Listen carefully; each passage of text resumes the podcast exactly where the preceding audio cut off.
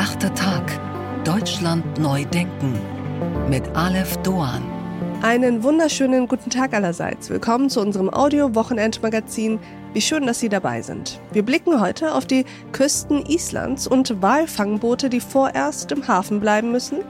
In der Stilfrage tauchen wir ein in das Werk Ingeborg Bachmanns und wir empfehlen Ihnen eine Ausstellung, die uns alle glücklich machen will. Doch zunächst widmen wir uns der Musik und den Ikonen dahinter.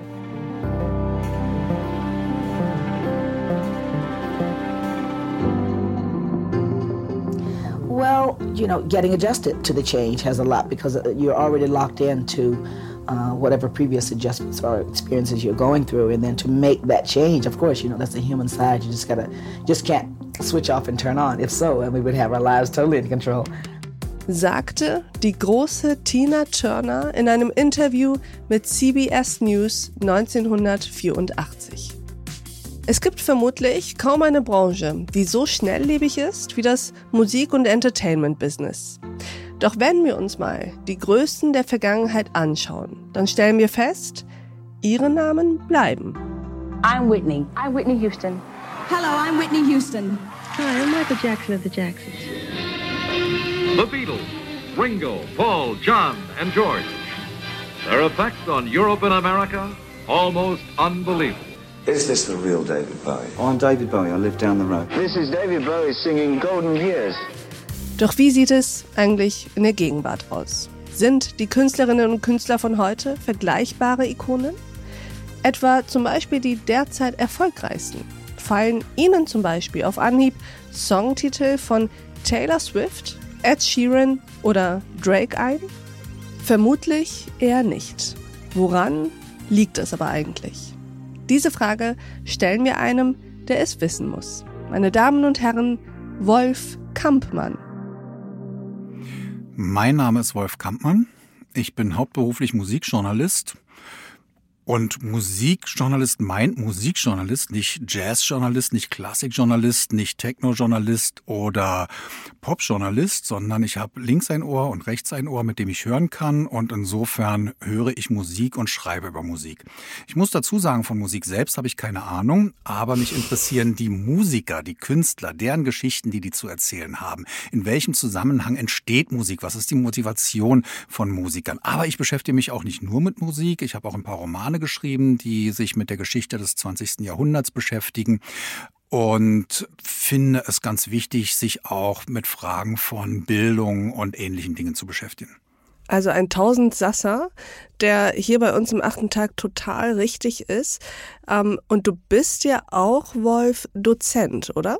Ich bin auch Dozent, das habe ich gerade vergessen zu sagen, an zwei Hochschulen, an der Universität der Künste, am Jazzinstitut unterrichte ich Jazzgeschichte und an der SRH SOPA, School of Popular Arts.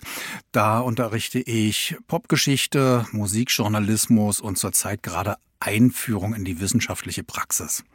Wie wahnsinnig interessant. Ich freue mich sehr, dass du bei uns bist und wir wollen heute ja über Musik sprechen, auch so ein bisschen über Musikgeschichte und die Wahrnehmung von auch Musikerinnen und Musikern innerhalb dieser Gesellschaft. Ich würde gerne aber einmal mit einer ganz anderen Frage reingehen.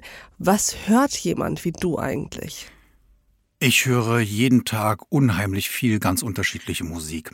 Und das macht mir großen Spaß. Jeder Tag ist für mich wie Weihnachten, weil sowohl mein elektronischer Briefkasten als auch mein physischer Briefkasten jeden Tag voll ist mit Musik. Und äh, natürlich höre ich mir die ganzen neuen Sachen an, die reinkommen. In manche höre ich kurz rein, andere höre ich ganz. Manche davon höre ich gerne mehrfach. Aber ich beschäftige mich natürlich auch immer wieder mit den Sachen, die ich schon immer gehört habe und kram das immer wieder raus. Meine, mein Arbeitszimmer ist äh, sozusagen sozusagen mein Außenhirn, das von unten bis oben voll ist mit Musik und ich finde immer wieder tolle, interessante Sachen, die ich lange vergessen habe und mal wieder hören will. Hast du Lieblingsmusikerinnen oder Musiker? Das wechselt stündlich. Mhm. Diese Stunde?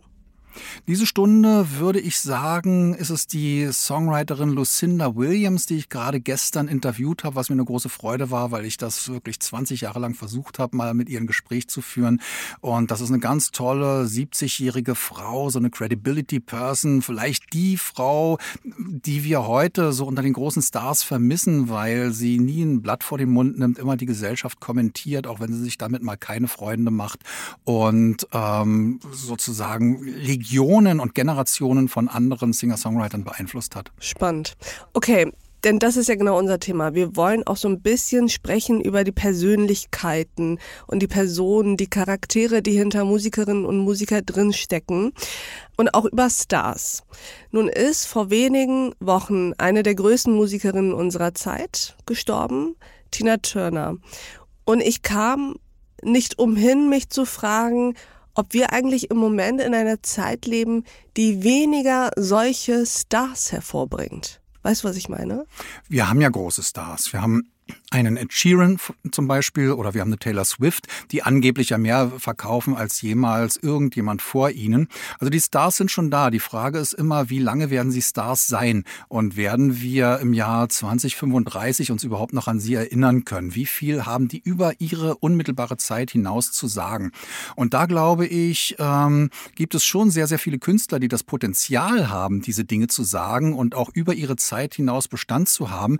Die Frage ist nur, ob deren Musik so vermittelt wird, dass sie auch eine Chance haben, diese, äh, diese relativ große Halbwertzeit dann eben zu haben und mitzubringen. Ja, also in 20, 30, 40 Jahren noch gehört zu werden, wie Led Zeppelin oder die Beatles oder Jimi Hendrix. Das ist interessant. Du sagst, ob ihre Musik so vermittelt wird. Das heißt, es geht gar nicht um den Künstler oder die Kunst an sich, sondern um den Weg, den die Kunst zum einzelnen äh, Menschen findet. Aber natürlich, die Musik äh, wird hergestellt und vertrieben von der Musikindustrie. Und die Musikindustrie heißt deshalb Musikindustrie, weil es eine Industrie ist. Also es geht darum, Musik zu konsumieren.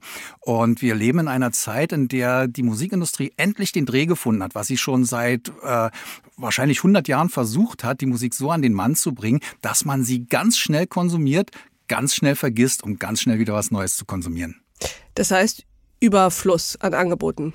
Überfluss an Angeboten ist das eine, aber Streamingdienste sind das andere. Streaming ich wollte gerade sagen, lass uns den Elefanten im Raum ansprechen. Es geht um Streamingdienste wie Spotify etc.